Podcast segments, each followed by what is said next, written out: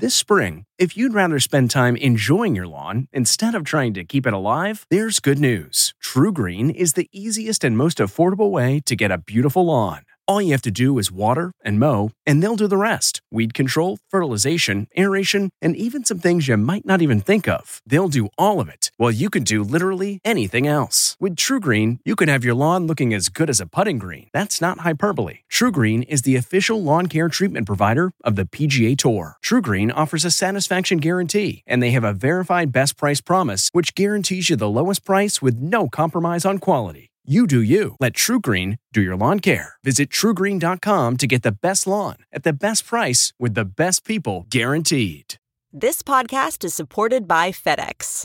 FedEx offers fast delivery, more visibility, simple returns, and weekend home delivery to 98% of the U.S. population on Saturday and 50% on Sunday. With FedEx, you get picture proof of delivery, ensuring you always know where your package is. Returns are simple with packageless and paperless returns. Plus, FedEx Ground is also faster to more locations than UPS Ground. See the FedEx service guide for delivery information. So, what are you waiting for? See what FedEx can do for your business. Absolutely, positively FedEx. This episode is brought in part to you by Audible, your go to destination for thrilling audio entertainment. Whether you're looking for a hair raising experience to enjoy while you're on the move or eager to dive into sinister and shocking tales, Audible has an exclusive collection of thrillers from best selling authors that will keep you on the edge of your seat. Like James Patterson's first audio only thriller, The Coldest Case. Experience stories like never before, where every chilling detail is brought to life by captivating sound design. Plus, as an Audible member, choose one title a month to make yours forever. And now, new members can try Audible free for 30 days. Just visit audible.com slash WonderyPod or text WonderyPod to 500 500. That's audible.com slash WonderyPod or text WonderyPod to 500 500.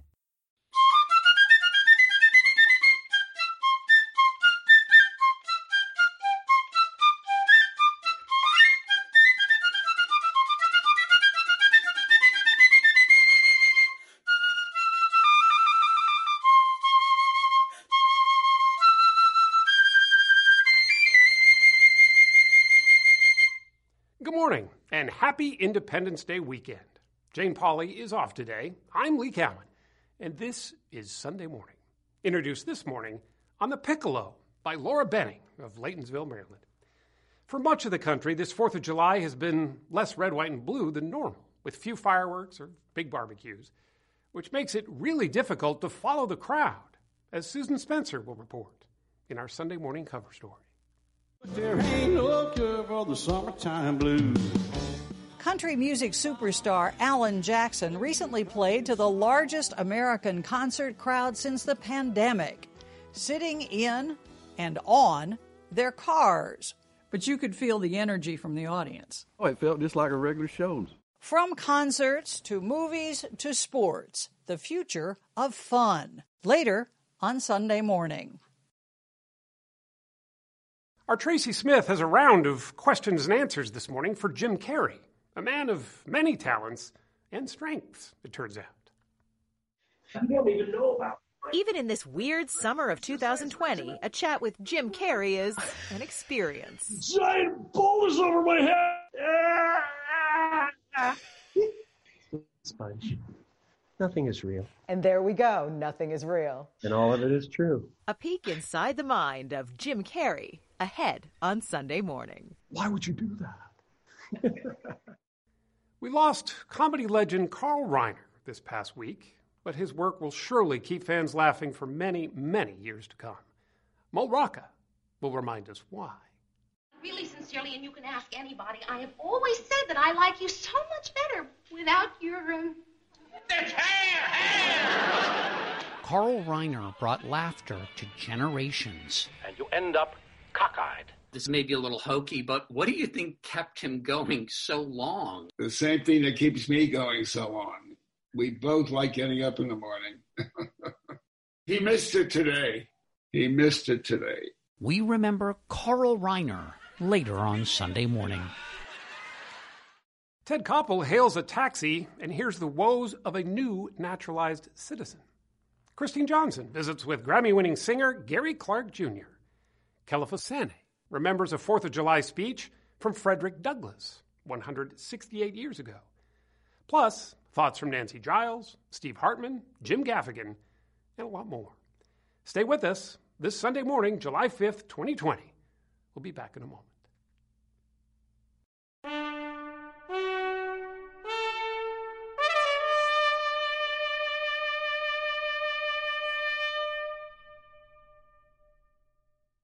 Holiday weekends and big gatherings usually go hand in hand, but not this year. It's hard to follow the crowd when most celebrations are canceled. But that doesn't mean you can't celebrate apart. Our cover story is reported by Susan Spencer. How y'all doing out there tonight? Country music superstar Alan Jackson has sold 60 million albums worldwide. But there ain't no cure for the summertime blues. But last month, he did something perhaps even more remarkable.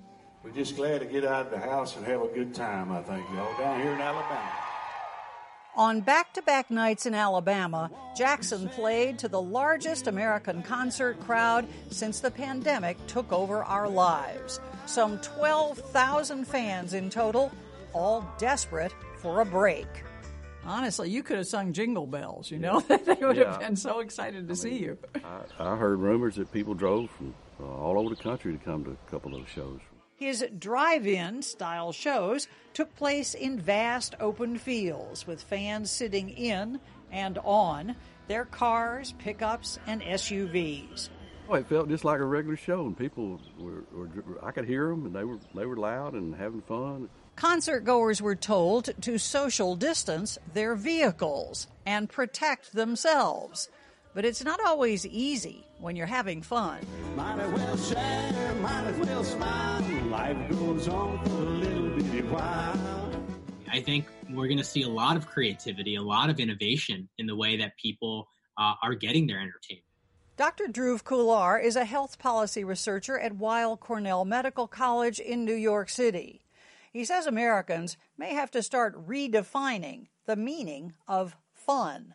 Whenever I think about large gatherings, there's a few kind of risks that I take into account.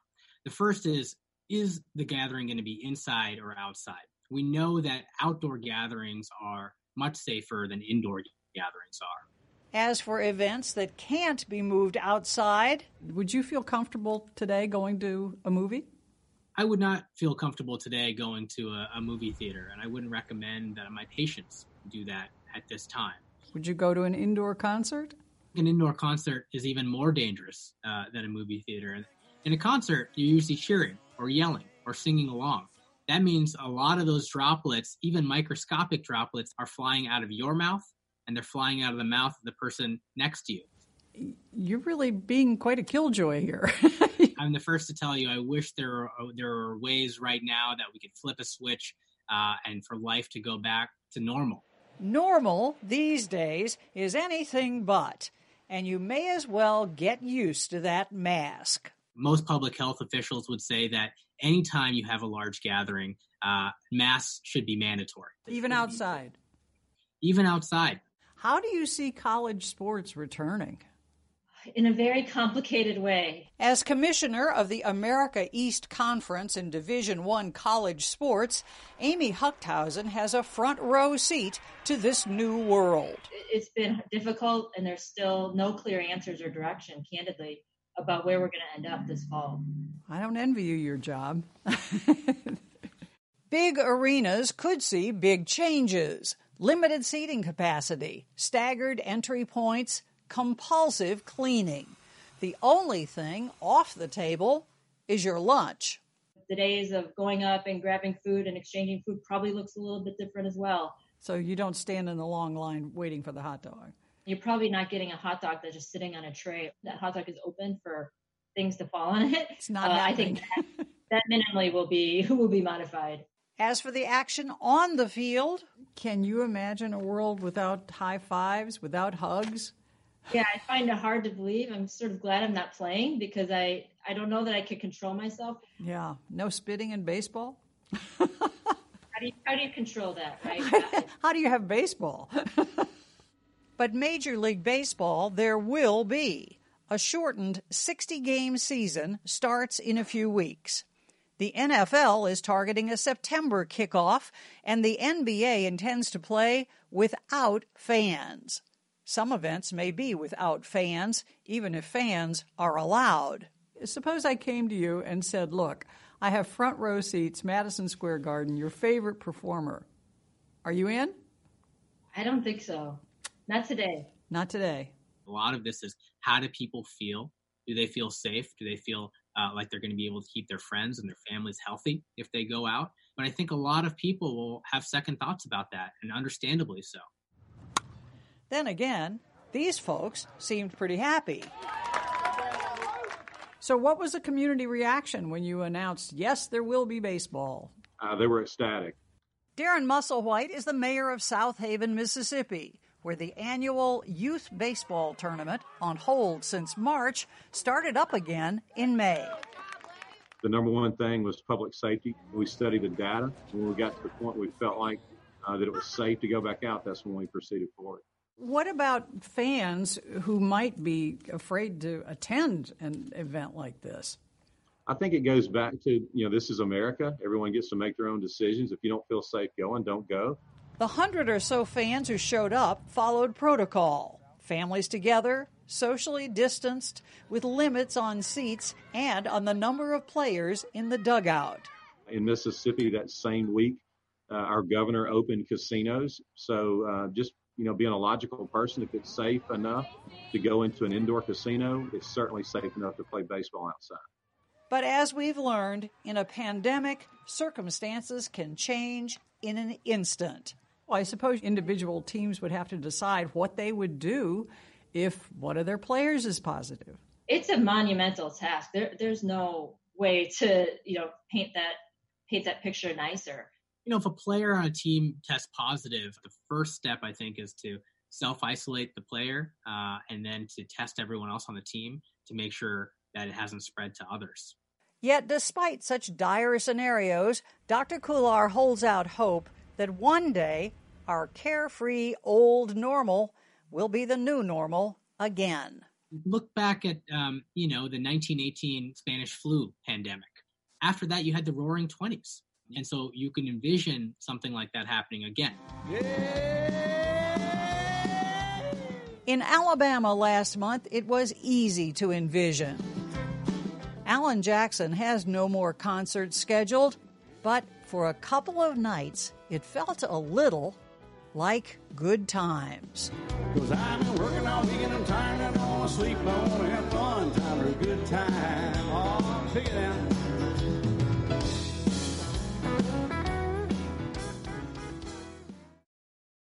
For just about all of his 98 years, Carl Reiner made people laugh.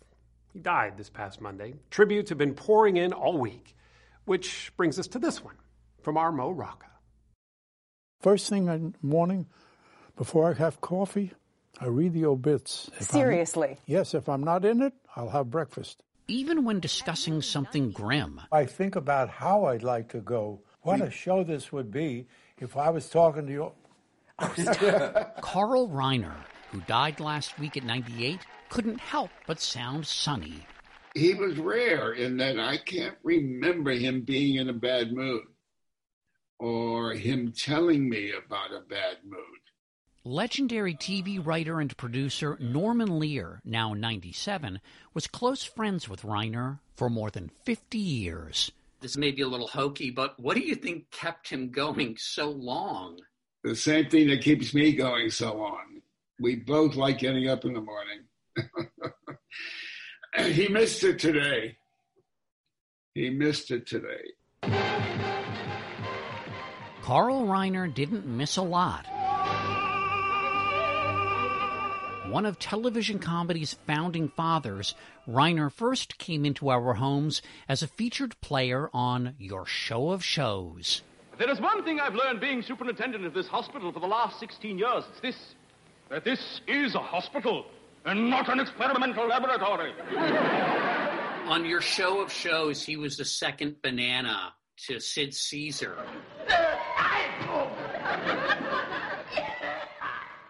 I understand that Hughes is a reporter. Look, boy, we don't like reporters. What made him so good in that role? Carl had no need to be the principal in anything. Uh, a lot of comics do. And so he could be very funny as a sidekick and a straight man. The Dick Van Dyke Show. Reiner is probably best known for creating The Dick Van Dyke Show, which began airing on CBS in 1961. It starred Dick Van Dyke as the head writer of a fictional TV program. He's the head writer of the Alan Brady Show. Oh, sure. Is that still on? Reiner played the blowhard host. Hi there, remember me? Hi.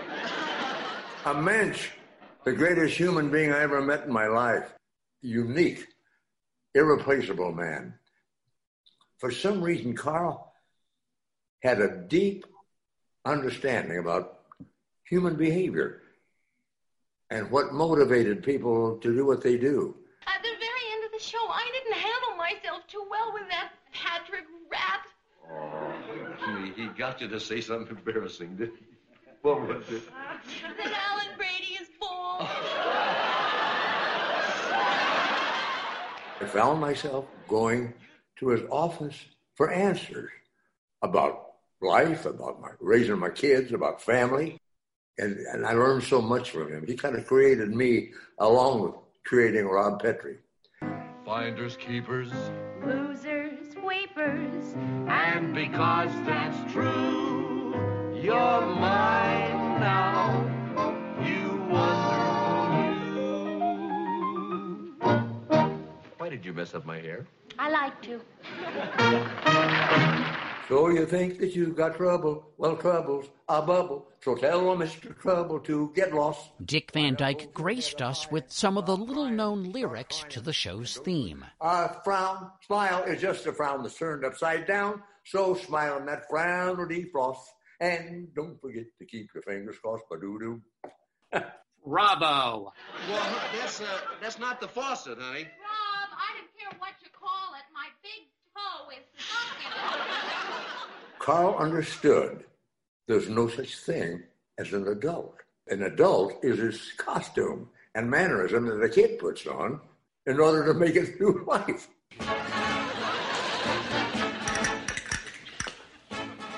There was no venue where Reiner didn't kill.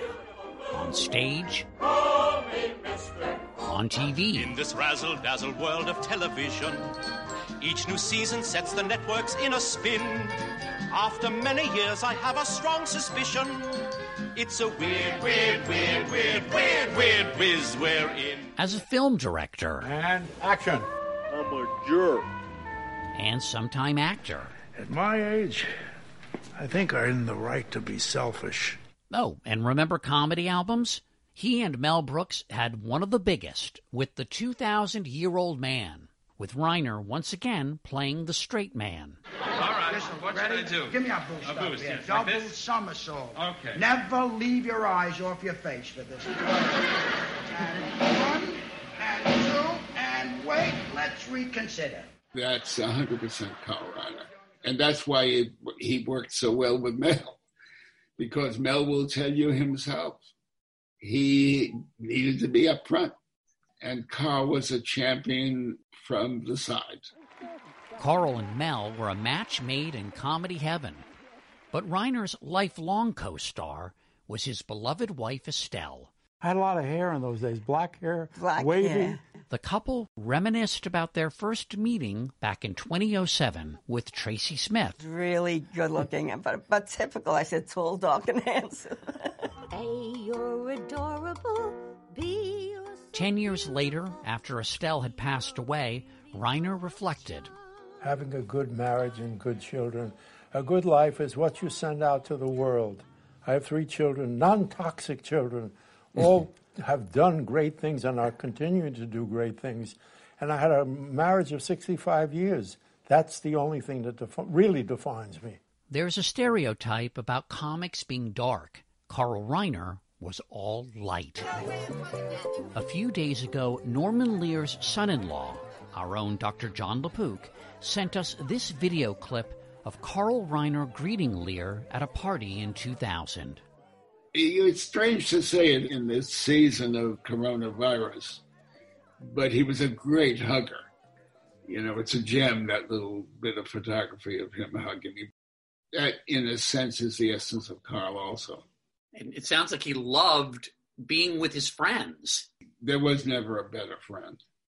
The LA Times obit talked about pure joy, and that's what he brought to everything pure joy. Like so many musical artists, Grammy winner Gary Clark Jr. won't be touring anytime soon, but Kristine Johnson reminds us just what his fans have been missing. There's a certain confidence when he takes the stage.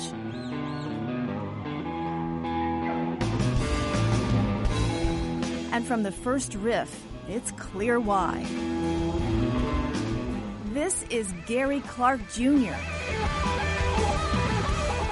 And he wields his guitar like a man possessed.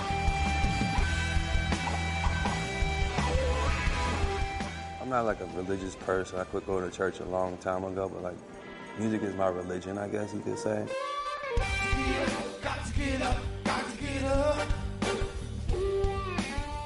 It's calming. It can hype me up. It's everything to me. His mastery of the six string won him a Grammy in 2013 and has earned him three more this year. He's played the White House, even toured with the Rolling Stones and Eric Clapton.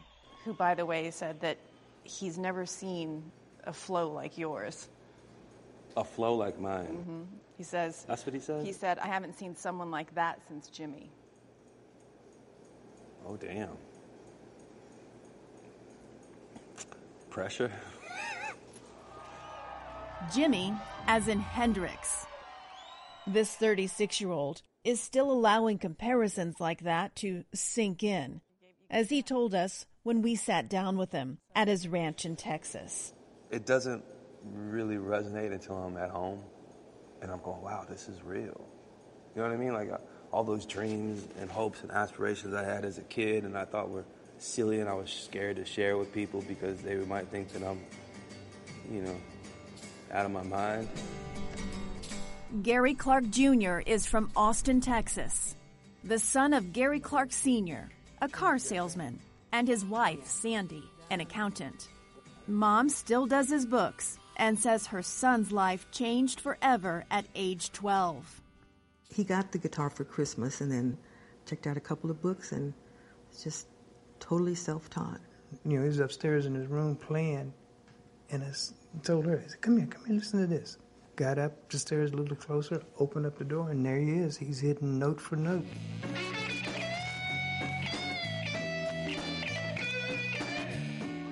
Is that the day you realized? Uh, he's got a gift. Yeah, and he said, Sam, he's really good.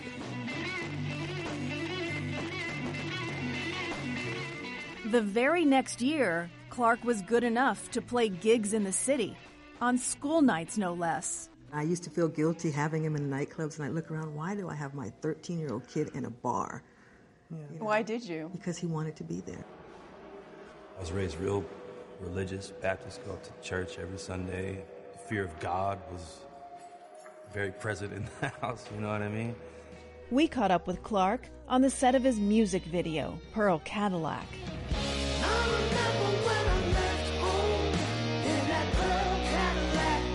The song is about leaving home to go on tour for the first time and understanding everything his mother had done for him.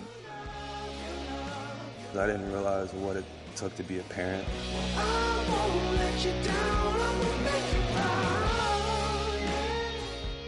I was like, wow. It's work. Put up with a lot. Like a lot, a lot. I was like, dang, thank you. For example, his parents put up with him borrowing the family car without their permission. That earned him the nickname Hotwire. I would steal my parents' car, start the thing up, and just go wherever I wanted from. Till whenever my dad fell asleep watching Star Trek, till uh, when they woke up to get everybody ready for school. And today we're joined by Gary Clark Jr., guess we could say local blues phenom. In 2001, Gary, just 17, was featured on the local news. Well, you can judge me all you want to. I ain't gonna worry no more. That same year, Austin's mayor proclaimed May 3rd Gary Clark Jr. Day. How do you measure success? I got a beautiful family. I got an amazing, supportive wife who was like my backbone. I think that's success to me. His success has also allowed him to buy his own piece of Texas hill country. This is my peaceful zone. This is my serenity. It's so different than when you're on stage and you've got your screaming fans up there and you got your guitar going. My life is so loud and noisy. And um, I like to hear crickets. At heart, I'm kind of a country boy. I like to be around nature and nothing. Clark's ranch, outside of Austin, is where he lives with his wife, Australian model Nicole Trunfio, and their children. Until I'm gone, yeah, I'm gonna love you just a little bit longer, baby. It's also where he records music when he's not out touring the country. And it was this land that gave Clark the material for the title track on his latest album.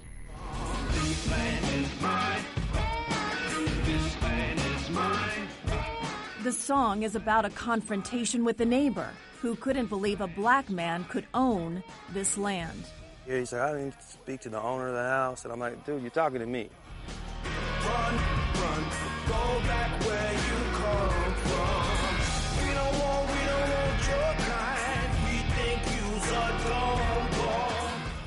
know, I'm 35. I've been dealing with this since I was in elementary school. You know what I mean? That's a sad statement. It, yeah, it is, but it's, it's a reality. A reality Clark's parents couldn't shield him from. Dog feces in the mm-hmm. mailbox and the N word written on our fence. And what was the discussion in the household when those things happened? You just can't let that get to you. That's that other person's issue. It's Mhm. not about That's that not doesn't you. speak to you as a person and what kind of person you are. That's that's someone else with the problem. I was born this way, and I love it. You know what I mean? And so for somebody to judge me based upon this and not ask any questions, not even try and get in here, it just made me upset. It made me sad. It made me curious about the future. Kids and, and family, they tap into your emotions. And they, So it's they not kinda- all about you anymore. Yeah, they unlock things that I think I, I didn't realize I was holding on to. Gary Clark Jr. He's considered one of the greatest guitarists in a generation. But don't tell him that. I'm not special. I'm just a simple dude. Simple dude from Austin, Texas. He picked up a guitar and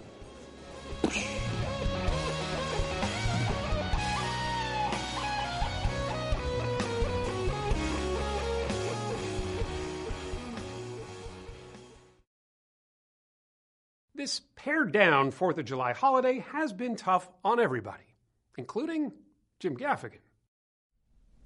I'm sure it wasn't your most social 4th of July celebration, but at least you got to participate. I learned a long time ago that I don't need to be in a group of people to eat too many hot dogs and hamburgers.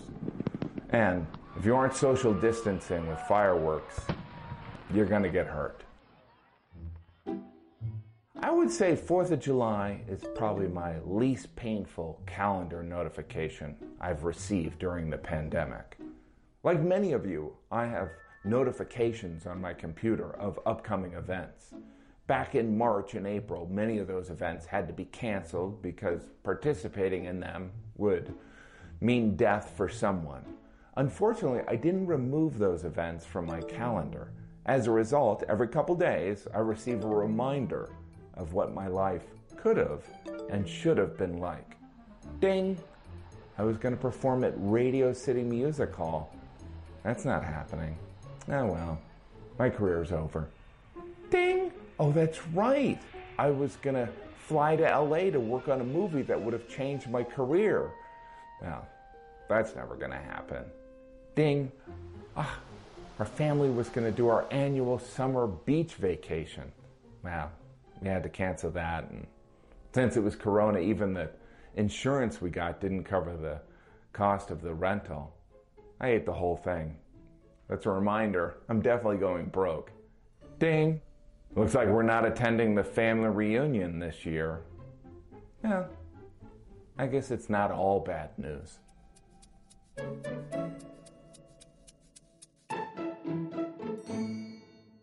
Looking to instantly upgrade your Mother's Day gift from typical to meaningful? Shop Etsy. Get up to 30% off well crafted and personalized gifts from participating shops until May 12th. This year, embrace your creative side. You know, the side your mom gave you, and shop Etsy for custom jewelry, style pieces, home decor, and extra special items she'll adore. Need something original and affordable for Mother's Day? Etsy has it. Shop until May 12th for up to 30% off gifts for mom. Terms apply. It was 168 years ago today that Frederick Douglass spoke in Rochester, New York, on the subject of the Declaration of Independence. He had a decidedly different take on what it meant, as Kelefa Sanneh is about to tell us. Mr. President, friends, and fellow citizens, The task before me is one which requires much previous thought and study for its proper performance. It's considered one of the greatest speeches in American history. It is the birthday of your national independence and of your political freedom. Delivered at an Independence Day event by abolitionist Frederick Douglass. The distance between this platform and the slave plantation from, From which, which I, I escaped is considerable. Today, across Massachusetts, communities come together to read the speech aloud during the July 4th holiday. Are the great principles of political freedom and of natural justice extended to us? The tradition started 11 years ago. What surprised me the most about people's reactions is the sheer delight that many of our residents uh, show when reading the address. Kedrick Roy, a PhD candidate in American Studies at Harvard University, leads the readings in Somerville, a suburb of Boston. The conviction with which they read Douglass's words, it's inspiring. It's infectious. Frederick Douglass escaped slavery in 1838 and fled north, becoming a leader in the fight to abolish slavery entirely. This 4th of July is yours, not mine. You may rejoice. I must mourn. If Independence Day was a time to throw a parade, he would be the rain. He says, What to the American slave is your 4th of July? I answer, a day that reveals to him more than all other days in the year the gross injustice and cruelty to which he is the constant victim. To him, your celebration is a sham. When Douglass points to the injustice and the cruelty to which they were subjected in 1852, I couldn't help but draw an immediate line to our present day. When I turn on the TV, I see people of color still being subjected uh, to injustice and to cruelty. The Civil War was still nearly a decade away, and slavery remained firmly in place. Douglass wanted to make it clear this was an emergency. Do you think that people hearing this speech in the audience in Rochester in 1852 would have been surprised or shocked by any of it? I think they might have been surprised or shocked by Douglass's boldness, but they would have been awed by his eloquence. Fellow citizens, I am not wanting in respect for the fathers of this republic. The signers of the Declaration of Independence were brave men. The speech begins with Douglass being very congenial and chatting with the crowd, um, getting the crowd interested in what he's about to say. you boast of your love of liberty. And then he levies a searing critique of the United States. While the whole political power of the nation is solemnly pledged to support and perpetuate the enslavement of three million of your countrymen. Though he does say that the Constitution, for instance, is still a glorious liberty document. And then toward the end, he gives us a sense of hopefulness of America achieving what it could become. Notwithstanding the dark picture I have to this day presented to the state of the nation, I do not despair of this country. There are forces in operation which must inevitably work the downfall of slavery. Frederick Douglass did see the abolition of slavery in 1865. I therefore leave off where I began, with hope. And Kedrick Roy says the people of Massachusetts will keep sharing his words and learning from his example. He seems convinced not only that the country can do better, he seems convinced that the country will do better. Douglass is very convinced. He believes to his core that this country will do better. He is advocating for change and he sees progress being made. But he doesn't lit up. That's one of the key messages that his speech has for us today. We also can't lit up in our desire to agitate to change the country.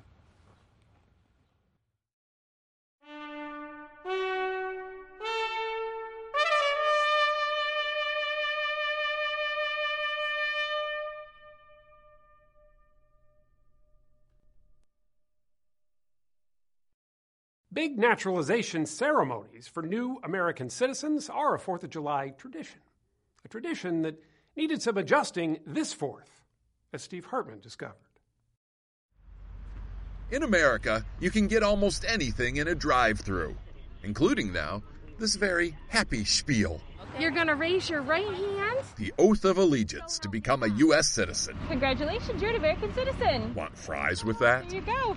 Crazy as it looks, this is how the American dream now starts.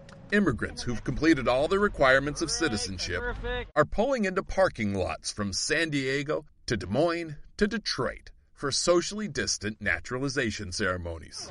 On Thursday in Albany, New York, Flag for you? the U.S. Citizenship and Immigration Services minted 59 brand new Americans, So help me God. and all from the cabins of their cars.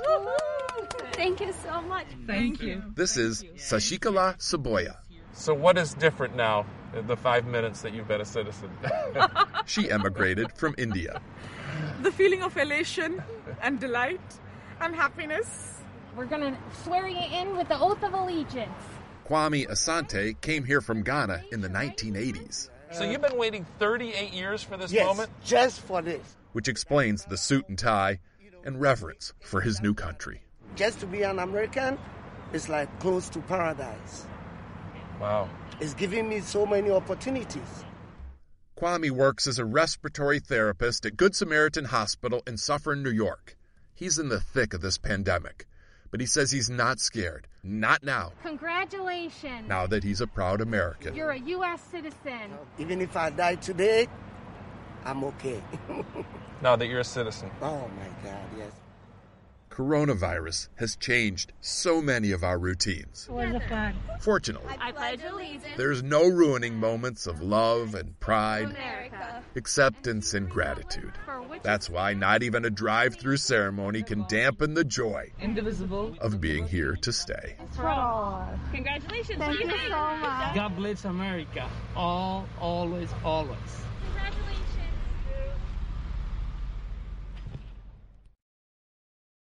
Imagine what it might be like to sit down with the unpredictable comedian Jim Carrey for a few questions and answers. If you can't imagine it, well, don't worry. Tracy Smith is here to show us. And the one and the two and the. Even in times like this, a chat with Jim Carrey can be just a bit surreal. I should just be quiet and just let you go. Yeah, I'm sorry. You handle it. No, it's okay. And it seems like he's just as quirky as an author. Carrey's Memoirs and Misinformation is out this week, a memoir slash novel that he's worked on for eight years with co-writer Dana Vachon. What's the process been like? been different at different phases, but let's say the last two years was deeply intense, and the two of us in a room really getting it right, getting getting it perfect, Sweating, sweating, and often sweating over every Skype. line. I know it's fiction, but you really put yourself out there. I slice myself in two and lay on a rock and let the gulls pull my entrails out. Is it my hair, Bill? Are my teeth not white enough? Or like the Great Falls is the bedrock of my life, eroding beneath me. Carrey's memoir doesn't fit into a neat category, but it does share a few themes with some of his movies. He casts himself as a flawed leading man. You can call me Bruce.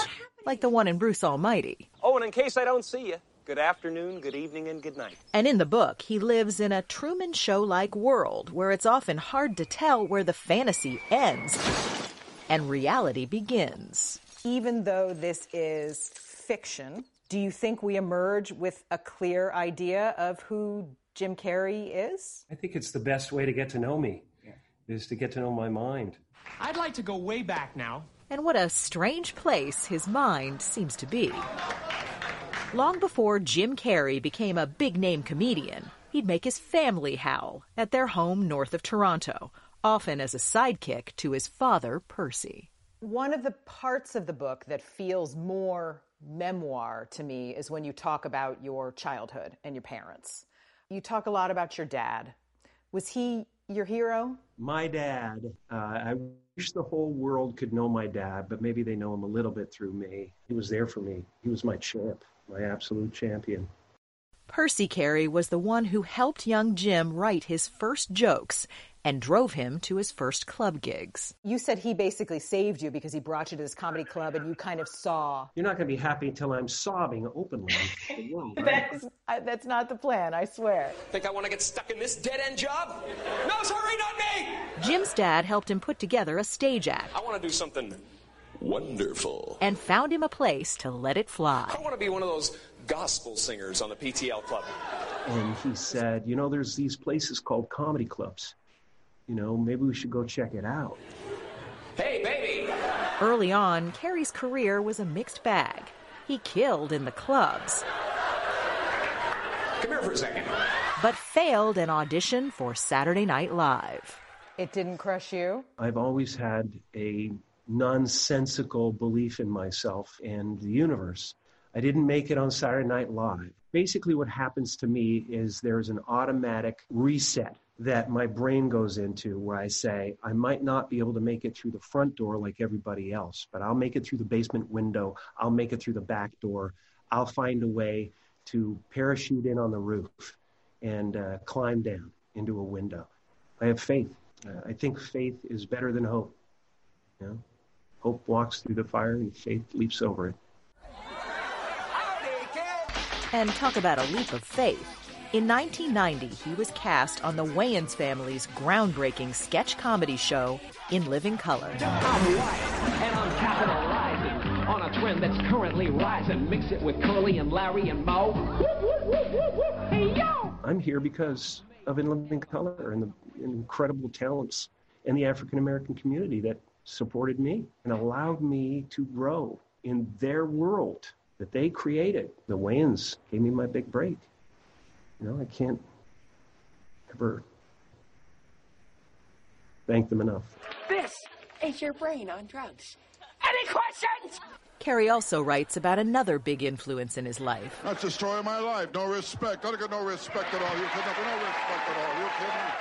Legendary comedian Rodney Dangerfield. To you, he was a mentor, he was a friend. He just loved me. He loved me and he encouraged me. And I'd get off stage and he'd say, Trying some new stuff, huh, kid? Then I'd say, Yeah, you know. He'd say, Good stuff, good stuff. That's great. Keep it up. He was completely encouraging to me. And when Dangerfield lay dying in a hospital in 2004, Carrey was with him. There's a moment we talk about in the book where I saw him just before he passed and I I joked with him and I laughed with him and uh, and suddenly the machines lit up in the room and all the doctors and nurses ran into the room and said, "What happened? What happened? What are you doing?" And I said, "I don't know. He seems like he's trying to speak to me." They said, "This hasn't happened for a while. There's been no activity at all." And I just knew. I just knew he, he knew I was there. You kind of wonder what Rodney would have said about these. For a while now, Carrey's been trying out other media, like painting and political cartoons. And for advice, he says he listens to his daughter, Jane. My daughter is one of the most brilliant counsels of my life. Honestly, she's so wise and so loving. She's brought me back from the brink a couple of times. What do you mean? She just has chimed in with a few words that have really like opened my heart and settled me down and made me feel like everything's all right. She's just wonderful. And she's also made him a grandfather. Hold on, um, let me take my teeth out. it's always great to go swimming and stuff like that on a beach and he'd be screaming, Grandpa! Grandpa! so I'm like, hey, cool it, kid. Just chill. Grandpa! And maybe he had his grandson in mind for his latest movie. That's brilliant, sir. Thanks. You poke fun at big studio family films in this book. And yet, you just made Sonic the Hedgehog. Yeah. I'm I, I, I'm I'm fully aware of the hypocrisy that I am living in, and I and I mean to celebrate it. There's occasional times when I go, you know, there's nothing wrong with doing something family friendly as long as I'm not complete sellout mode when I do it. This guy is something else entirely. I guess you might say Jim Carrey the actor is no different than Jim Carrey the comedian or even Jim Carrey the author. My grasp on sanity remains absolute. Often ridiculously funny Isn't that right, Agent Stone? and completely unpredictable. I've challenged my audience all the way along. I've been rather brutal about it, and I've asked them for a lot, and they've given me a lot. And now I'm a political cartoonist and an author now, and maybe because I know how beautiful a gift that is, and I'm very grateful for it. I seem to be gaining acceptance in those places, which I, which I is just incredible. What a, what a life I'm having. It happened this past week. News of the death of Hugh Downs. Born in Ohio, Downs started his broadcasting career in radio. His smooth voice and his unruffled delivery boosted him up the ladder to ever bigger stations, finally landing him at NBC in New York in 1954. While at the Peacock, he performed in a number of roles, including sidekick to Jack Paar on The Tonight Show, and eventually host of The Today Show alongside Barbara Walters. Years later, he and Walters were reunited at ABC this time. Good evening, I'm Hugh Downs. And I'm Barbara Walters, and this is 2020. In a memoir, he referred to his 10,000 hours on television. 10,000 hours. An amount of airtime which for years held the Guinness World Record. Hugh Downs was 99. Remember, we're in touch, so you be in touch. I'm Hugh Downs.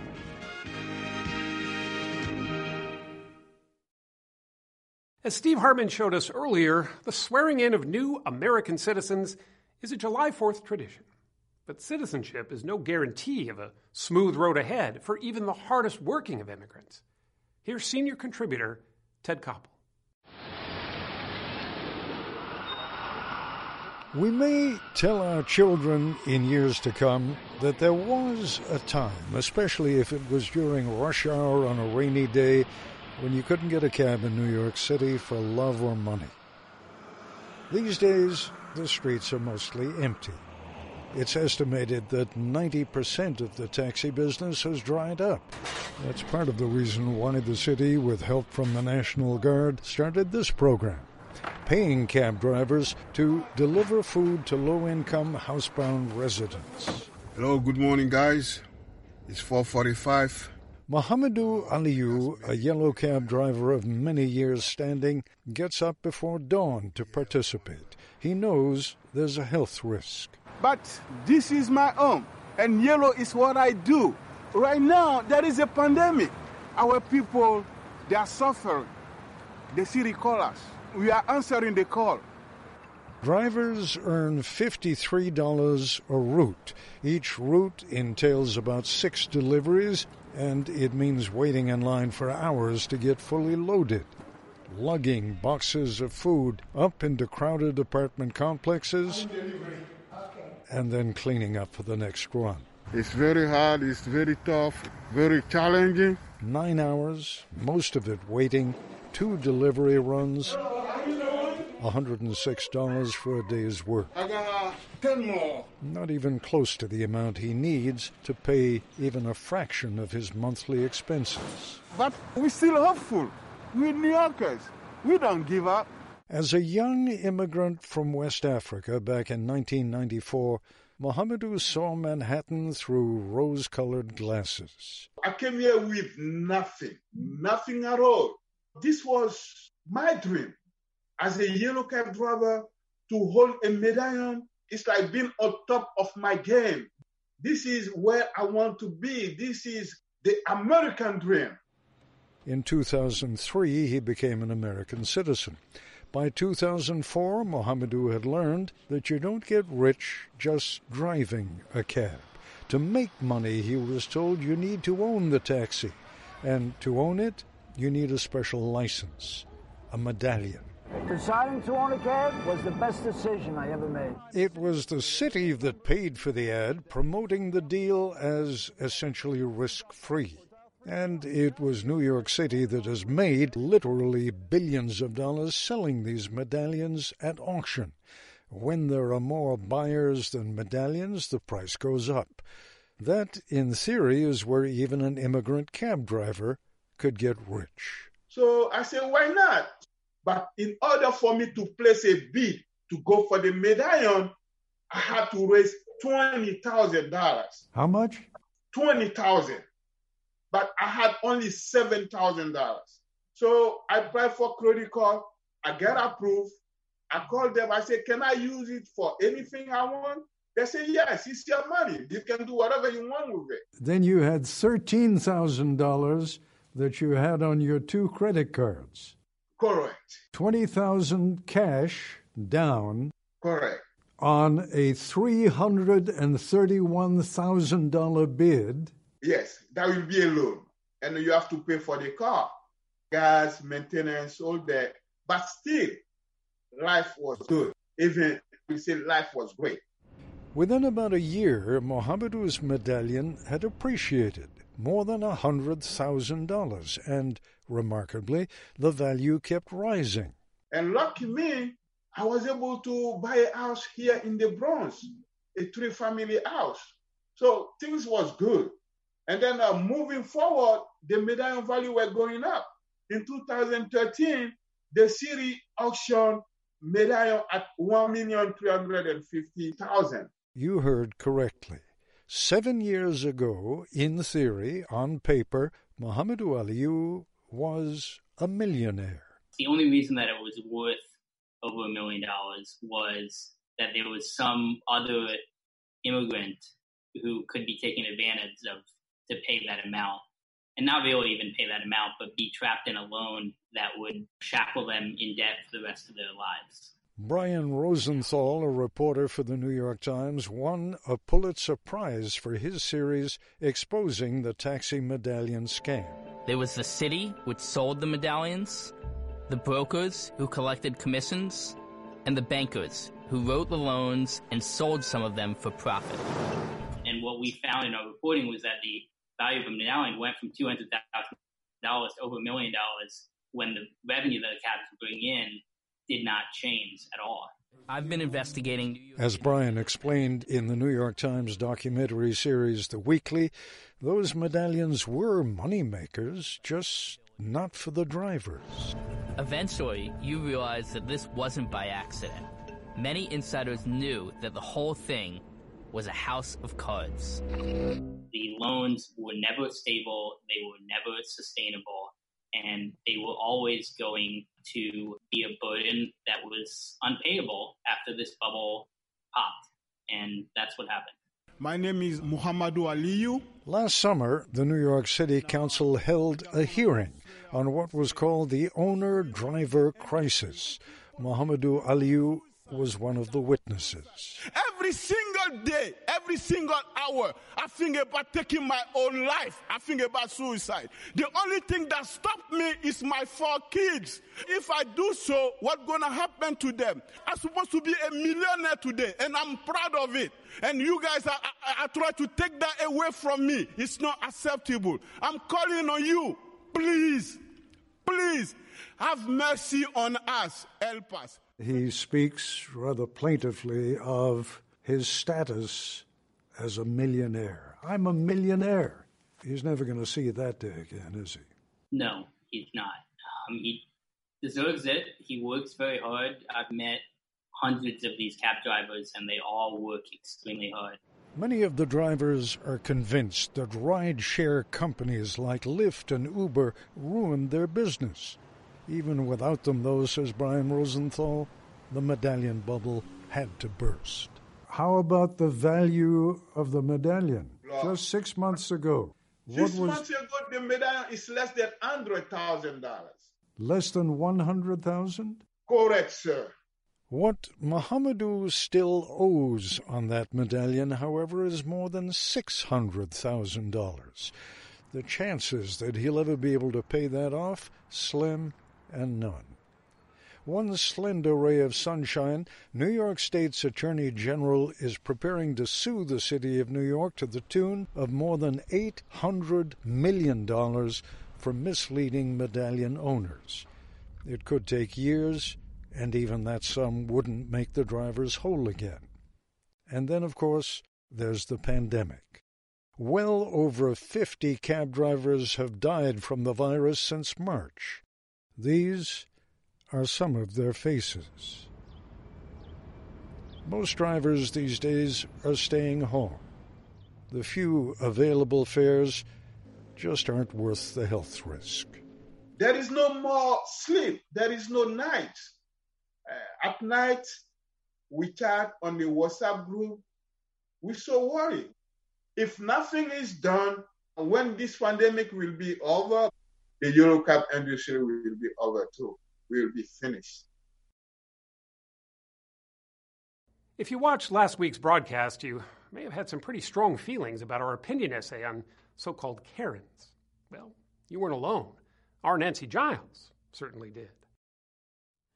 The last few weeks have felt like one gut punch after another. From the murders of Ahmaud Arbery and George Floyd to that crazed 911 call by Amy Cooper.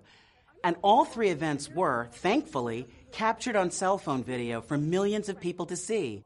Undeniable proof of the racist acts that some of us have lived with for a long time. So last week, when our broadcast aired an opinion essay on the term Karen and Karen shaming, I thought, really? Okay, here's the thing. When it comes to the Karens, Beckys, even Kens of the world, who don't like being called out for their gross behavior, always privileged and sometimes incendiary, she calling police on an eight-year-old little girl. You can hide all you want. Yeah, and um, illegally selling water without a permit. You know what? Tough. There's something called consequences, and they need to face theirs. Are you sure it's not because you don't want black people being out here? It has nothing to do with their race. The social media shaming is not more important than the horrific behavior itself. Calling someone a Karen isn't about sexism. It has to do with specific behavior and actions a person who weaponizes their privilege. My taxes pay for this place. Yep. Oh, okay. Just so you know. Black Lives Matter. Yeah, not to me they don't. And by the way, calling someone a Karen is not the worst thing you can say.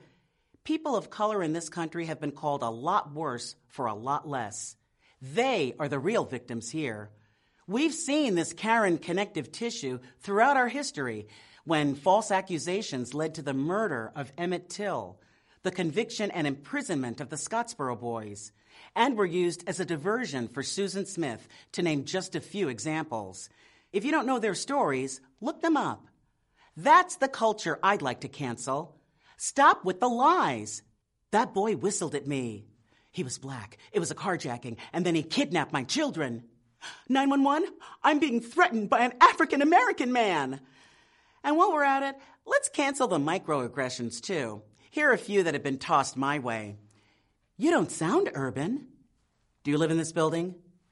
The Ultra Sheen auditions are down the hall. Now, my white friends are finally seeing it for themselves on video, and they're starting to understand that they can never understand what it's like to be on the receiving end of this insanity. Black people have lived with this for 400 years, so it's white people's turn to deal with themselves. Time for the Karens, Beckys, and even the Kens to stop whining, take a beat, and try listening. It'll be messy and awkward, but if they're willing, they might just learn something. And that's worth it for all of us.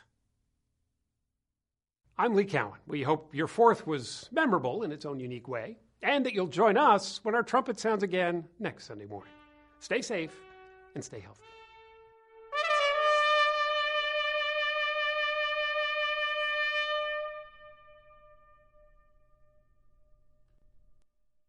If you like CBS Sunday Morning with Jane Pauley, you can listen early and ad-free right now by joining Wondery Plus in the Wondery app or on Apple Podcasts. Prime members can listen ad-free on Amazon Music. Before you go, tell us about yourself by filling out a short survey at wondery.com/survey.